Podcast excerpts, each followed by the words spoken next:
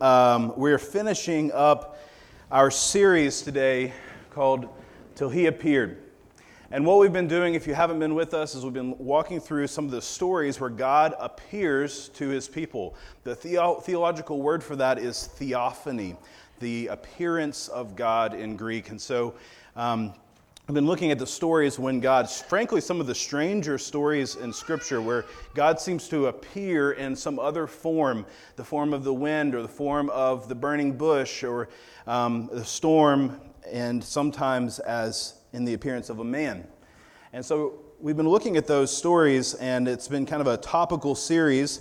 Uh, normally, like 60, 70% of the time, we're going kind of passage by passage through a single book, and, and that's kind of our, our meat and potatoes for how we uh, understand the scriptures.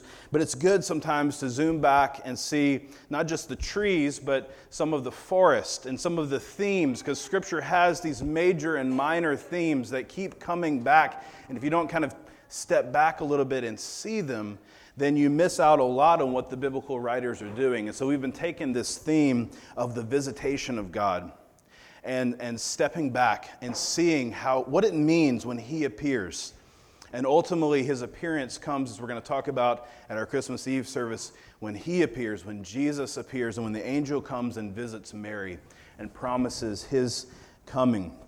But the hard thing about topical series is that it's, it's a bit like flying a plane. Uh, taking off and landing are the worst parts, right? Um, because those, those are the hardest parts to navigate. How do you begin the story? And then today we're finishing up the series. How do you, how do you land this plane? And there's, there's several other theophanies we could have looked at. We could have looked at other stories where God appears. We've referenced the story of the, of the burning bush, for instance, and, and others in Moses' life. Um, but what I wanted to do instead was to come to the end after Jesus has arrived and to see when God appears in the New Testament, and, and, some people would say the New Testament church was created, the Holy Spirit comes. And I want us to look at this passage as a way to kind of land this plane. And uh, just like landing a plane can sometimes be bumpy, it's scary, and there's always the chance that there'll be a disaster. Um, I also want to try something a little different today and just ask several questions about God's appearing. And these are the things I wrote them on the marker board earlier uh, this week in my office that I'm still left wondering about. And I think that many of you may have been wondering about as we've come to these stories of Scripture and seen when God appears. And so I wrote down four questions for us to go through this morning to see, looking at the New Testament here when, when God appears in the Holy Spirit, and then looking back in reference to some of what we've already covered as well, to see maybe there's some things that we've been left wondering. When God appears, we wonder. We wonder about certain things, and maybe it, challenges our faith a little bit to even read these stories and try to understand them. And so we're going to try to do that this morning as well. So I'm going to read uh, Acts chapter 2, verses 1 through 13. Let's read this together. When the day of Pentecost arrived, they were all together in one place. And suddenly there came from heaven a sound like a mighty rushing wind, and it filled the entire house where they were sitting. And divided tongues as a fire appeared to them and rested on each one of them. And they were all filled with the Holy Spirit and began to speak in other tongues as the Spirit gave them utterance. Now there were dwelling in Jerusalem Jews devout men from every nation under heaven. And at this sound, the multitude came together, and they were bewildered because each one was hearing them speak in his own language. And they were amazed and astonished, saying, Are not all these who are speaking Galileans? And how is it that we hear, each of us in our own native language? Parthians and Medes and Elamites and residents of Mesopotamia, Judea and Cappadocia, Pontus and Asia, Phrygia and Pamphylia Egypt and the parts of Libya belonging to Cyrene, and visitors from Rome, both Jews and proselytes, Cretans and Arabians. We hear them telling in our own tongues the mighty works of God. And all were amazed and perplexed, saying to one another, What does this mean? But others, mocking, said, They are filled with new wine. This is the word of the Lord. So, the first question of four this morning that I want to talk about is I want to revisit something that we've come and seen almost in every passage that we've looked at. And it's this theme of why is it that when some people see God appear, they are changed, and others ignore it, ignore the signs. So here's the question When God appears so powerfully, how is it that some people respond to him and others don't? When he appears, I think we wonder about that. How, how could it be that when God appears so powerfully in the world, and maybe this challenges our faith a little bit, how is it that some people respond to him and others don't? We've seen example after example. Last week we looked at the story of Elijah and, um, and his discouragement. And he, he meets Ahab and Jezebel, um, who are the king and queen of, of Israel at the time. And they have this showdown with the prophets of Baal, and fire comes out of heaven. And, and it's clear that Yahweh, the God of Israel, has won the day, and all the prophets of Baal are killed. And it seems like the golden age is going to be ushered in. And then the very next passage, Ahab and Jezebel are trying to kill Elijah.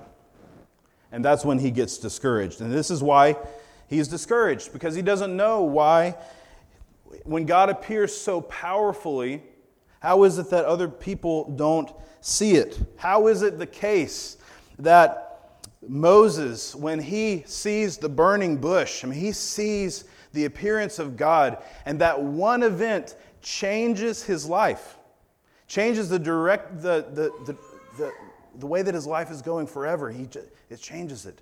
And then he goes to Pharaoh. And what does Pharaoh see? Ten signs. Ten signs. Ten plagues. And yet remains hardened against the Lord. After seeing ten, we've talked about this one before, after the resurrection of Jesus, Matthew 28. Jesus is raised from the dead, and he appears to 500 people. People that you could look up their names and addresses who saw Jesus in the resurrection from the dead, this mighty appearing of God. And it says in Matthew 28 that many worshiped him, but some doubted.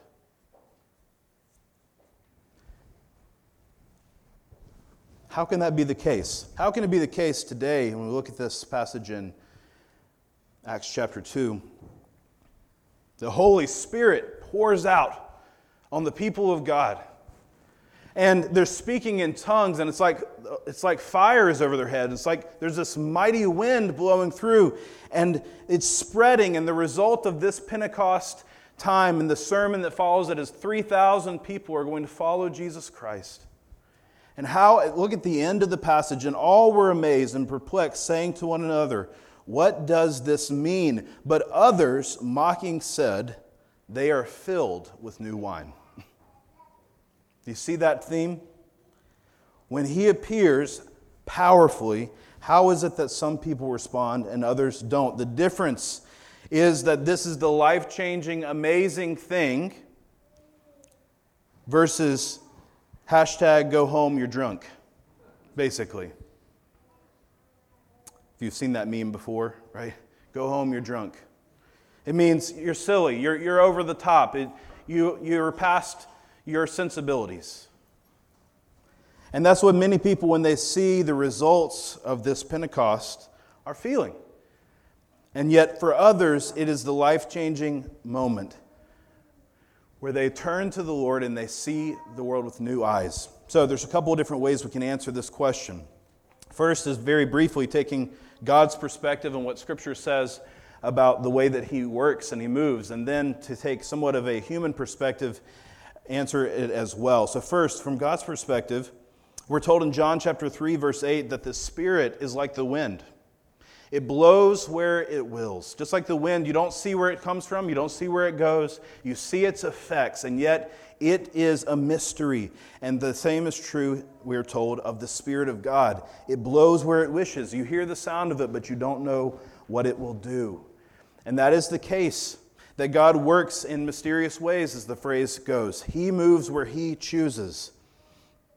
And yet we can't understand the mind of God. But from our perspective, we see that the answer to that question is well, it depends on which eyes you are using to see the world. That's how God can seem so powerful to some, and yet to others it isn't. And I love how honest the scriptures are about this. It, it tells us in almost all of these amazing things that there are people who didn't believe, and there are those who did.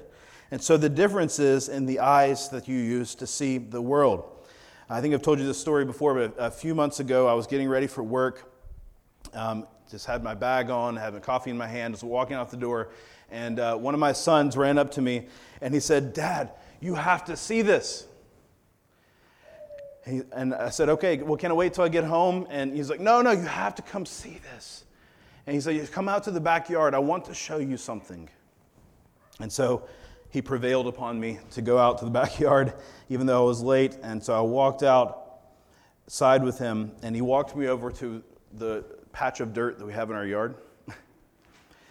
And um, just one little area that is just kind of nothing grows there, and uh, it's over beside our AC unit, and it's just it's just kind of a dirt spot. And he's like, "Can you believe it?" And I looked down, and I saw two clumps of weeds um, that were growing in that dirt spot. And I said, "Are are you talking about those weeds?" you know, and he said, "Can you believe it?" And I'm thinking, weeds in my yard? Yes, I can believe that. he said, These grew here without anyone planting them, only with water and sunlight. Can you believe it? You see, how is it that the thing that's so amazing, so perplexing to him, for most of us would be commonplace at best and annoying at worst? Who's right? Depends on which eyes you are looking at it with. As an adult, you see weeds as a problem. As a, someone who has to maintain the lawn, you see weeds as a problem, something to be fixed. But of course, it depends on what level of analysis you're talking about, right? What is, how do things grow? I mean, that's a mystery, isn't it? And anything on that level of analysis creates awe. And so it depends on what level of analysis you're looking at when you come to see the scriptures. And the Bible tells us that the most appropriate level of analysis for faith is that of a child. In fact, it's not just nice when you have the perspective of a child, to have that childlike faith, that wonder. It's not just nice, it's necessary, Jesus says. He, as he holds a child, he says, You must become like one of these to enter the kingdom of heaven. You must. Why? Because for many of us, we're conditioned to think that our smarts or our scientific worldview or our philosophical thinking or any of the grown up things that we think are true are the most important thing. And, the other, and, and we don't see how they blind us sometimes to the obvious things that the world has to show us and wonder. And so that explains what are the eyes that you're looking at the world with. You are looking at with the eyes of faith or you're looking at it with the eyes of your own maturity. In 1 Corinthians 1, verse 18, it says that the cross is foolishness to those who are perishing. But to those who are being saved, it is the power of God. The difference between foolishness, I mean, these are extreme terms foolishness. There's no reason to do this, there's no reason to be here if the cross isn't true. Versus the power of God. It depends on if you have the eyes of faith.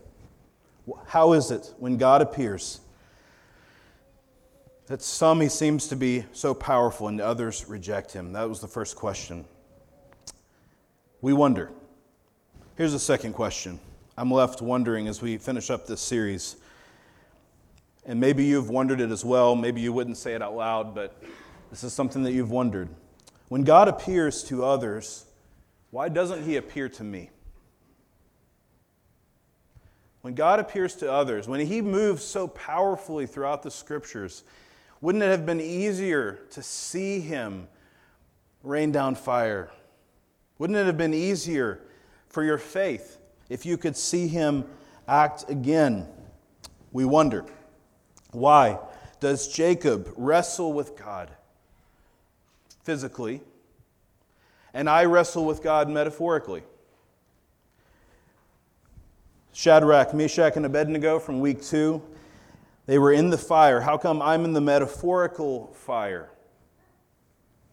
And it speaks to this thing that we have that we have this distance we feel from the, from the biblical text, from the stories, and we feel like maybe that it was different for them than it's different for me. And there's an assumption behind that that, that we have. The assumption is this that if the stories of Scripture are true, then most people in Scripture experience something different than what I experience. Now, that's actually not true. The reality is, the overwhelming majority of followers of God throughout history, like you, were reliving and remembering the great acts of redemption. As we see this several thousand years of history in one spot, there's a temptation to think that God appeared at all times to everyone before us. But the great majority had faith just like yours. It was reliving and remembering the great acts of redemption. Think about the Exodus. Just think about the Exodus for a minute. This is arguably the most important redemptive act of the Old Testament. It gets referred to over and over again when God led the people of Israel out of Egypt, out of their bondage, into the promised land. Now you have to remember, when the Exodus happens, Israel has been enslaved to Egypt for 400 years. When's the last time you thought about that? 400 years. That's longer than America, the United States of America, has been a nation. They were enslaved. And then God appears, and He brings them out with a mighty hand and an outstretched arm. And so we have these places, maybe eight to 10. We could do a series on eight to 10 of these passages. We only did four, but there's these places where God appears, but the vast majority of people are looking back to the acts of redemption, like the act of Exodus, and looking forward to the promises that are coming, just like we look back to the redemption at the cross and we look forward to the return of Jesus. This is where most people live with faith in the past and the future acts of God. That's part of the answer. Although there's a, there's a fuller answer, and it's this why does he appear to them in different ways and not to us? We feel like part of it is that we have a misunderstanding of how often that happened, but secondly, something has fundamentally changed when Jesus came. We're told in Hebrews chapter 1 in many different ways many different ways. Long ago, God spoke to us through the prophets. In these last days, He has spoken to us in His Son, Jesus Christ. Something has changed. All of the theophanies, all of the appearances of God have been met in Jesus Christ. And now He speaks through the Holy Spirit. We're going to talk about in just a moment. He is how we experience God now. And that's why I wanted to go to this passage in Acts at Pentecost. Because here we're told when the Spirit comes, he comes and he, he brings Jesus. He's, Jesus promised that this Holy Spirit would come. so a lot of times people wonder is this Pentecost, this, this spreading of the Holy Spirit and the speaking in tongues and, and all of this, is this like just a historical event?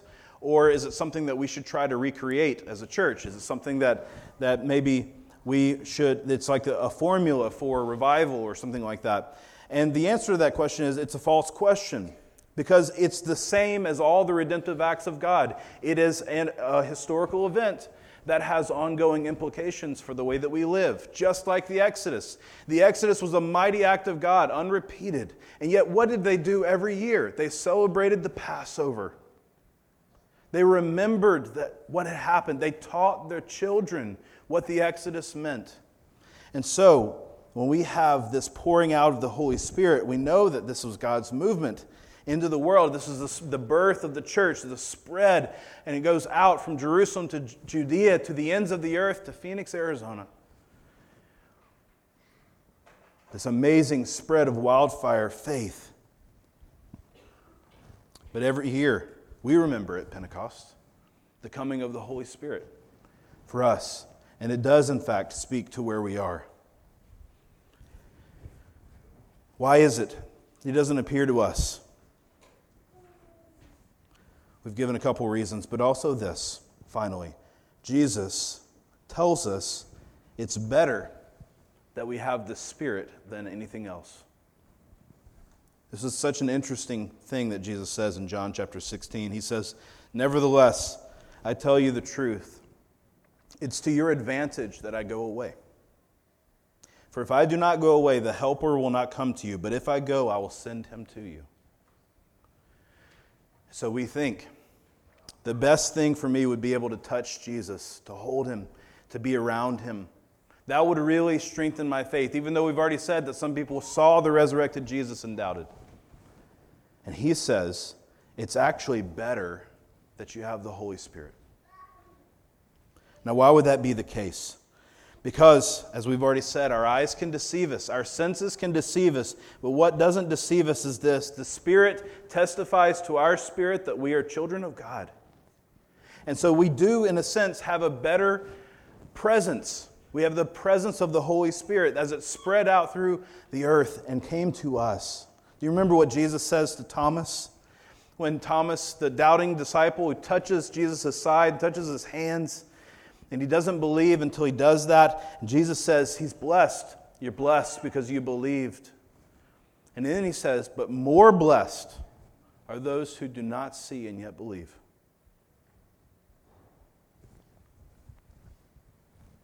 Third question.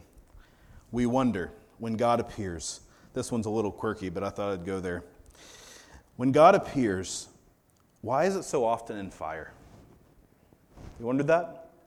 Why is it in fire? We were thinking about the graphics for this series, and uh, we thought about maybe doing a little, little uh, graphics of each of the appearances of God, and then we realized that 75% of them are fire, so that wouldn't work anymore.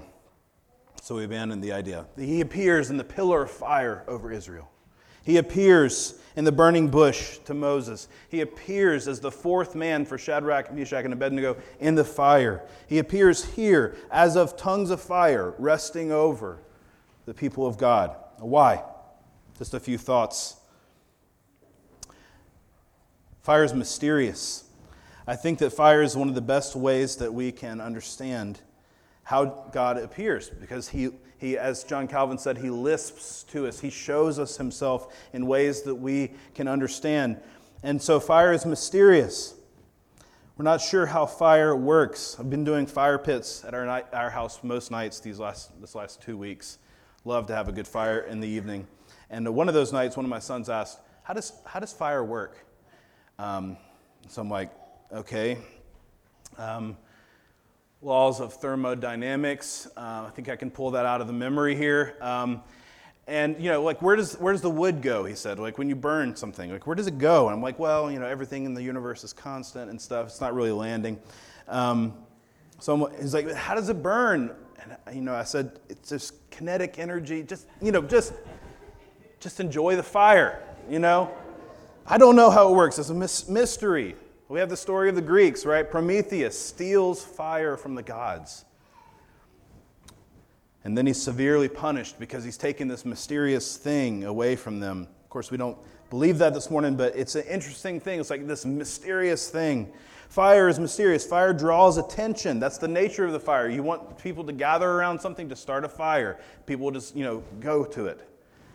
It draws attention. And what it's drawing attention to here in this story is the fact that as these tongues of fire, this amazing imagery is resting over the people's heads, we are seeing that all of the appearances of God and all the great, great acts of redemption are being brought here together in this one place. What do I mean? We're being drawn attention to the fact that this Pentecost is the reversal of the Tower of Babel. As the Tower of Babel in Genesis chapter 11, it, people built up this tower to God.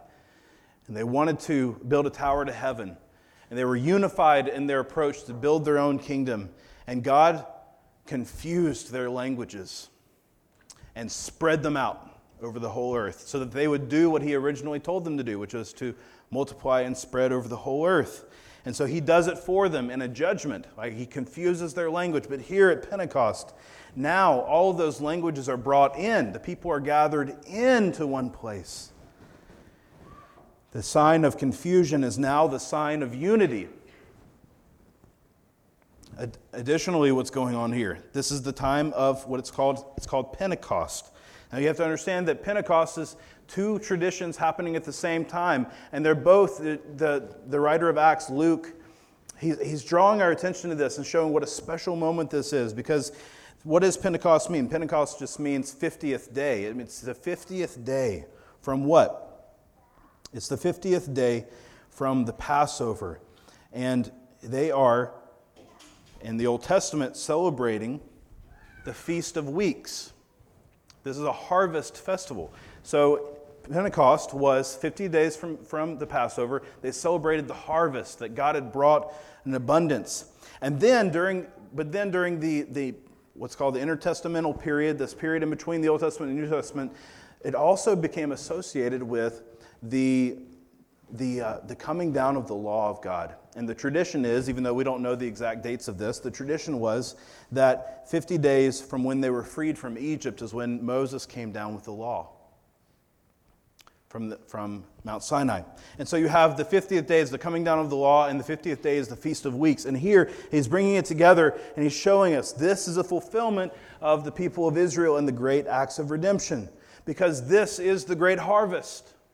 3,000 souls are about to commit to Jesus. This is the great harvest. The Holy Spirit comes to bring the ultimate Feast of Weeks. And yet, now also the law. He comes down, just like Moses came down with the law. Now from heaven, the Holy Spirit comes down with the law written on our hearts. And so it's a fulfillment of Sinai and of the harvest. He's drawing our attention to that, just like fire does. Fire catches. I'm still a little worried here. Fire catches, it spreads. And just like that, these languages spread throughout the whole earth, even to Phoenix, Arizona. We said this table of nations, the Elamites, the Mesopotamia, Judea, Cappadocia, all of these areas of Judah are the, are the areas that become the launching point for what becomes a worldwide picture of people following after God. Fire is dangerous. And you can't miss the connection with judgment here because Fire is a dangerous thing. It's something that can't be easily contained. It's not safe. It's something to watch and be careful of. And God is pictured as a consuming fire in the Old Testament. He's not to be toyed with. Fire destroys, it's dangerous. Fire also, though, transforms because nothing touches fire without being changed, either brought to its essential nature or transformed or purified. And here, the gospel spreads like fire and it purifies and it brings people and reveals their hearts. So, Pentecost is the spark that lights this whole worldwide faith. That's why fire, I think. Now, I want to close with this last question, and really it has to do with all of them. And it's this question What does all this have to do with Christmas? What does this have to do with Jesus coming into the world in the form of a man, incarnating himself, adding flesh to his divinity? What does that have to do with this? And I want us to come as we close today to the Nativity, which I believe is the way that Scripture presents it, almost a microcosm of the whole world. It is this beautiful place where really all of Scripture, that really the hopes and fears of all the years are met in Him tonight around this place. Let's ask those questions one more time in a brief way and then relate them to what we see here. If God is so powerful, why doesn't everyone respond to Him when He appears? Well, we're told that not everyone did, even at Christmas. And it's a good reminder to us that it's possible for you to be here and for you to participate in Christmas and to miss Him. Because you can act like one of the wise men or the shepherds, and you can follow the star. You can follow the scripture. You can follow what is truth. And you can come and you can bow before the newborn king. Or you can be like Herod, the ruler who saw the Christ as a threat to his kingdom. And as long as Jesus is a threat to your kingdom rather than the king himself, when he appears, you'll miss him. Because you won't have eyes to see.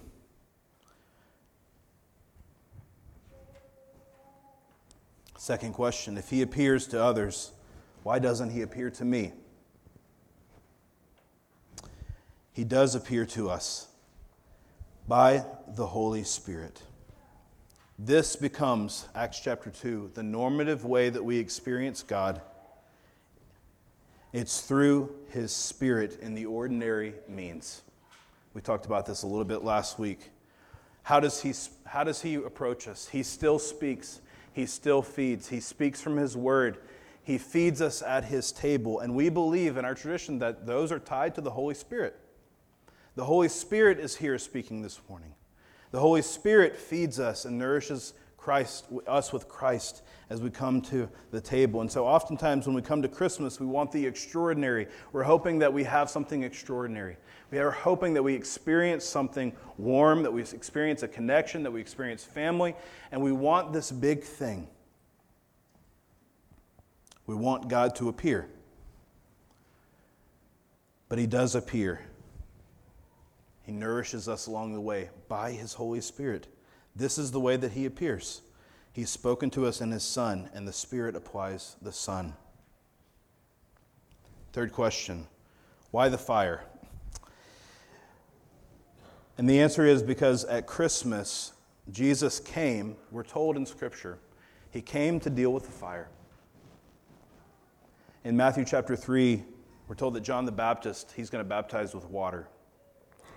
But Jesus will come and baptize with the Holy Spirit and fire. And John's ready for that to happen. He's ready for Jesus to bring some fire. Do you remember later when John the Baptist is in prison? He reaches out to Jesus through an intermediary and he says, Hey, where's the fire? I thought you were coming to bring the Holy Spirit and fire. What did he mean by that? Why aren't you judging the nations? Why are you not taking control? Why are you not throwing down Rome? Why are you not leading us to purity, to this transforming fire? And Jesus responds, he said, you know, John Baptist says, are, are you the one or should we look for another? I thought there was going to be fire. And Jesus says, the blind are receiving sight, the lame are walking. It's happening. It's just not happening the way that you thought it would happen. But don't worry, I'm going to take the fire. That's the gospel. I'm going to take the fire myself. I'm going to quench the flame when it comes to God's judgment. And this is just true. After the resurrection, Jesus doesn't talk about fire anymore. He only talks about this Holy Spirit. He's come and he's baptized himself in the fire. And so that now, when we are baptized, we're baptized into the Spirit, not into the fire of God's judgment. This is not a stretch. This is what the scripture explicitly says. Luke chapter 12, Jesus says, I have come to bring fire on earth, and how I wish it were already kindled. But I have a baptism to undergo, and how distressed I am until it is completed. You see what he's saying there? I know that the fire is coming, and his fire, the fire that he experienced, was connected to his baptism on the cross. And so he took the fire. And so now, when the Holy Spirit appears to the church in Acts chapter 2, the fire of God's judgment has been transformed into the fire of Pentecost, the spreading of the faith, the transforming faith. It doesn't, t- doesn't take away the reality of judgment, it takes away the, the necessity of judgment. And just as sin and death spread out after the fall, now the fire of purification spreads to the ends of the earth. And we're told this is why he came. This is why he appeared. This is why, when we come and sing to this newborn king, as we're going to in a couple of days, we rejoice not just that he was born, not just that he was a good man, but that he has taken this for us. As the song says, mild, he lays his glory by. born that man no more may die. This is the reality of Christmas. Not just the warmth of family and connection, it's the fact that Jesus has done this for us. And if you're in Him, then your death is taken care of, and your life is lived in Him. When He appears, He appears to, as a Savior for those who have eyes of faith to see Him and trust in Him. Let's pray.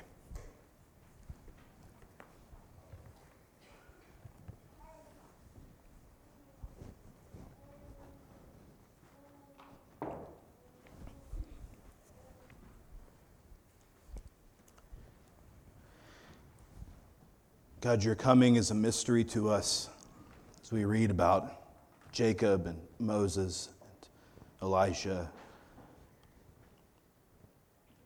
Pentecost, these things that seem distant to us. And yet, we're all preparation for your coming that we can experience now with the eyes of faith. And so I pray that you would strengthen our faith this morning by your Holy Spirit, that you would pour out from your word and from the table that we're about to partake in.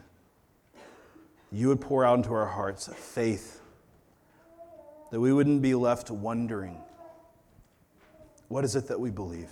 Rather, we would be strengthened to know this, this is Christ the King, as we've sung about. And I pray that you would affirm that in us this morning to know as we taste and see that you are good and that you have shown yourself to us. In Jesus' name, amen.